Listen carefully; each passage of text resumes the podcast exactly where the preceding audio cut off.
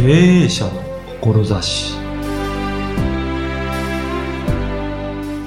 経営者は志を持って経営しています。経営者の志を聞けば目指している姿がわかります。社会に対してどのような貢献を志しているのか経営者に伺っていきます。こんにちは小ラボの岡田です。今回は株式会社スナグルアップ代表取締役小松理之さんにお話をお伺いしました。ペットサロンに預けているペットの様子を見られるサービスであるスナグルアップケアの提供とホームページ制作の2つの事業を展開されています。小松さん自身もペットを飼っていて小松さんがあったらいいなと思えるサービスを作って提供しているとのことです。飼い主としての思いの詰まったサービスのお話を中心に伺っています。ではどうぞ。簡単に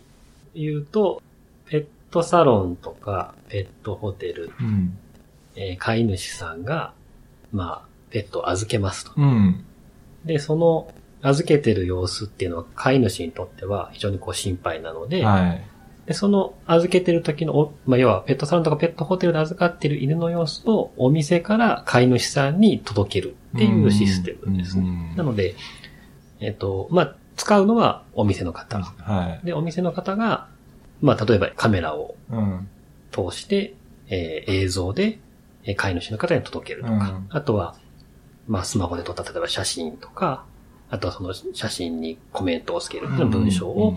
飼い主さんに届ける。うんっていう、まあ仕組みで。うん、で、まあ例えば映像についても、その誰でも彼でも見られるような状態では、ちょっと具合がやる、よろしくないので、ね。はい、えっ、と、預けてる飼い主さんだけが見られるような、うん、そのお客さんだけが見られる専用サイトっていうのが、まあ受付をするとこう出来上がって、はい、その専用サイトを通じて飼い主は、えー、映像なり、その画像とか文章を見ると。なので、1対1でお店と、えっ、ー、と、飼い主が繋がれるっていう仕組みです、ね、だから自分のペットの様子が、その飼い主さんからすると、自分のペットだけがわかるような仕組みになってるということなんですね。で、そうすることによってお店の人は、まあ、当然、飼い主と1対1で繋がれるっていうことで、えっと、飼い主さんは非常にこう安心をするし、えー、満足いただけると。そうすると、まあ当然リピーターになっていって、えー、で、お店の付加価値として、まあ要は囲い込みの、囲い込みなんですかね、その付加価値をよりこう提供していくっていうサービス、メリットが既存というか、今までのそのペットサロンとかって、なんかそういったことは特にやってないものなんですかね、まあ、えっ、と、例えばですけど、写真を、うん、えー、LINE で送りますとか、あはい。いうのをや、あとメールで送りますとか、っていうのはやってたりするところもやっぱありますね。そうすると、あれですよね、メールアドレスなり LINE なりをお客さんと交換して、そうですね。登録するというか、それ、そこにお客さんに自分の指導で写真撮って送るとか、はい、そういうことでやったりするところはあるっていうか、ね、はい。で、あと一番がその、メールとかも LINE もそうですけど、これは実際に使ってるお客さんから言われたことなんですけど、はい、その、返事がやっぱり来るので、ああ、はい、はい。LINE とかメールって。まあ、はい、そうです、ね、返さなきゃいけないと。うん。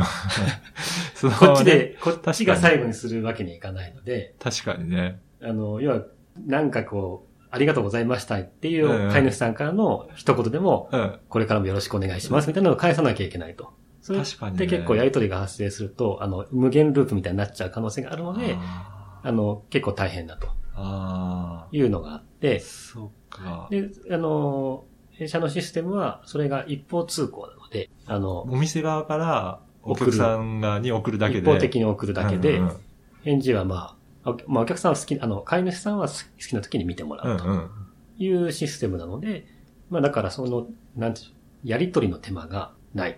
ていうのが嬉しいっていう声はいただいてます。確かにね、普段ね、そんなにね、送るだけでいいんだったらやるけど、やりとりが発生すると、そうなんです業務をやりながら、はい、そのお客さん対応して、かといって返事もらってるのに、なんかね、はい、スルーしてしまうのはお客さんに対して申し訳ないですね。はいやっぱりそこジレンマがあったっていうことですよね。ねあじゃあそれとは違いますよっていうところは、そうですね。喜んでいただやっぱりメリットとしてはそこですね。うん、メールとかだと、はい、その画像が添付ファイルになるので、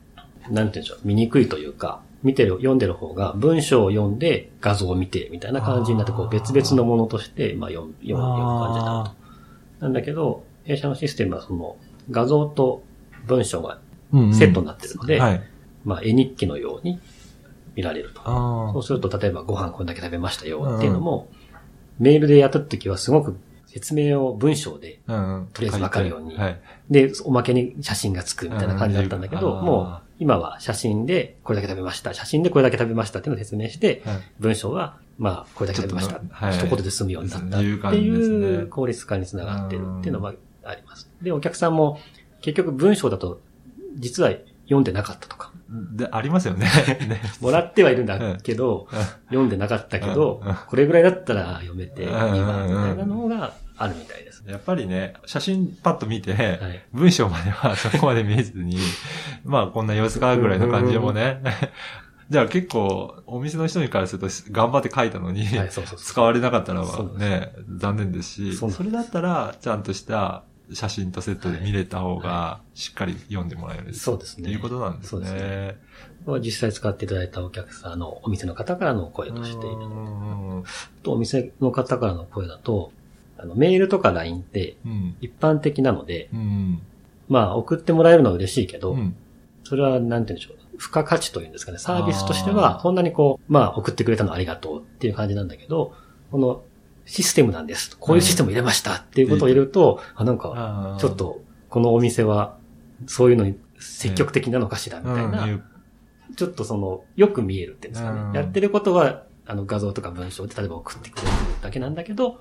やり方がそういうシステムを入れてますってなると、ちょっとこう、見栄えが変わるというか。ね、そうですね。単にメールだけだと、まあ誰でもできるようなところなので、はいはい、まあ普通にやってるんだぐらいですよね。はい、それがね、ちゃんと専用のサイトで、ね、サイトでね、見られるようになってると、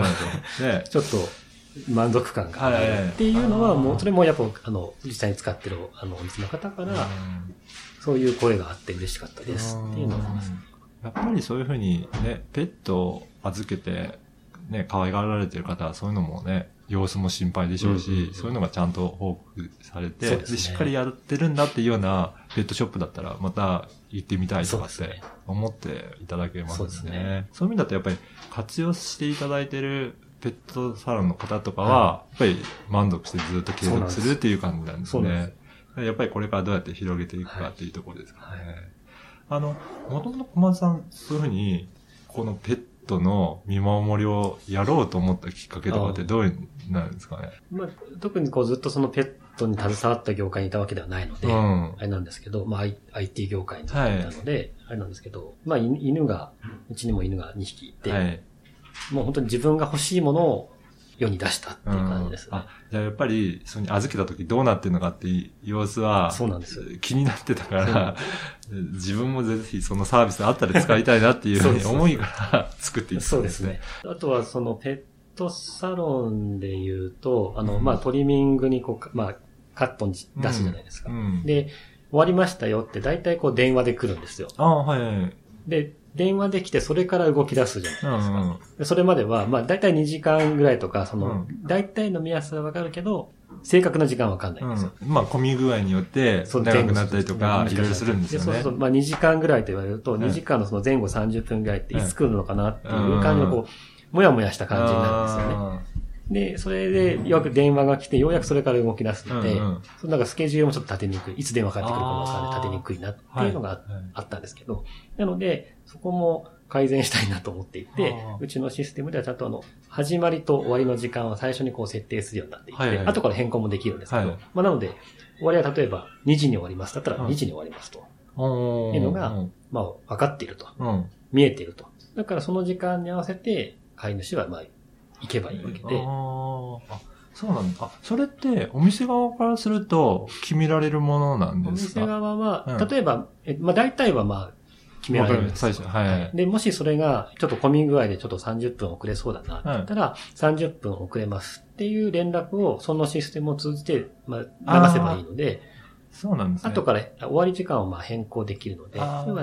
の時間に終わりますよっていうのを、いつでもお客さんはまあ見見られるというか、うん、そういうことですね。だから途中の経過によっても状況がわかるっていう、ね、そうですね。で、大体まあ始まってしまえば大体これぐらいで終わるっていうのは目処が立つので、うん、最初に設定もまあ可能っていうことなので、はい、より終わりの時間とかがはっきりして、うん、だから飼い主からするとその辺も分かりやすくなって。時間も立てやすくなるので、うん、そうです。ね。まあ2時に終わるんだったら2時にお店に行けばいいんだとか、ちょっとそのまでに、例えば30分のズレって、買い物を一つのお店行くか行かないかって、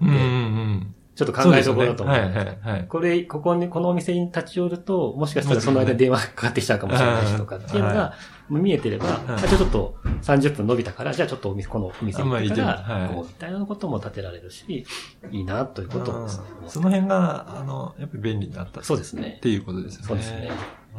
ここら辺を改善したいなと思って。だから、もともとは、ペットを飼ってて、そういうことを自分で体験したんで、そうなんです。こういうふうなことあると、絶対喜ばれるなっていう、そういう思いからなんですね。だから、そこはもう本当に飼い主側の立場としてこのシステムを作っているので、逆に今度はそのお店側の都合をそこにこうどうマッチさせていくかが、まあ、今後のその広まり具合にも変わっていくかなって。だから、小松さんとしては、その利用者の立場一番よくわかっているので、はいどういうふうにすると利用者が喜ぶかっていうのがまずわかるので、はい、あとはお店の苦労をいろいろ聞きながら、はい、こんなことするとお店としては楽になるとか、はい、っていうのを今模索しながらいろいろ改善していってるっていう。なのでその機能追加とかっていうのも、そういうその、なんだ、もともと持ってるものに、お店側のその事情というか、お店側でとして改善したいものを盛り込んでいって、より使いや、お店として使いやすくなるものにしていくっていうのが、まあ今後の流れ。じゃあ、やっぱりそうですね。ペットを通じて、そういうふうに、ペットサロンの方と飼い主の方が、それぞれが良くなっていくっていうところですかね。ね今後なんか、どういう思い、そのシステムを広げるとか、なんかどういうふうにしていきたいとかっていう、なんか、その辺の思いのところとかありますかね？まあ、最終的には何て言うんでしょう、それが、このシステムが、一つのメディアのようになればいいなと思っていて、例えばですけど、そのシステムを通じて、飼い主が、お店の予約ができたりとか、今はそういう機能はないんですけど、予約ができたりとか。で、さらに言えば、予約をするということは、その飼い主が、今はお店の方が、まあ、加盟店という形の契約をしているわけですけど、はい、今度お店の飼い主の方を会員というんですか、利用者として利用者登録というような形で、まあ、いわば、飼い主側を取り込んでいくと。会員として。お店が、まあ、例えばある程度、うん、まあ、1000とか、2000とかってもしなったらですね、その、そこに紐づいてるお客さんがさらに万とか10万といるわけじゃないですか。そうすると、その1000のお店のに対して、まあ、万とか10万の飼い主さんを、そのシステムに会員、例えば登録してもらえば、そこがもう、システムがもうメディアになるわけですよね。でそうすると、まあ、飼い主の方は、あこのお店の予約をするとか、もしくはそこをつ、その、そこまで行くと、まあ、予約ができ、お店と、じゃあどんどん、まあ、さらにこう、つながりやすくなるとなると、えっ、ー、と、次には、例えば、飼い主側が、そのお店、サロンとかホテルの予約だけじゃなくて、はい、物を買うとか、ペットに関、自分の犬に関することを、すべてその、このシステム上で完結できるようになれば、まあ一番理想ですよね。ね、そうするとそこがもう、大きなね、会員の入ってるメディアになっていくと、なんかいろいろなサービス提供できて、そうですね。そこを活用することのメリットがどんどんどんどん広がっていくっていう。その切り口の最初のとっかかりがまずそのお店とのつながりを増やしていくっていうところがまずとっかかり。今、そこにも注力されてやってるんですよね。そうですね。えー、あと、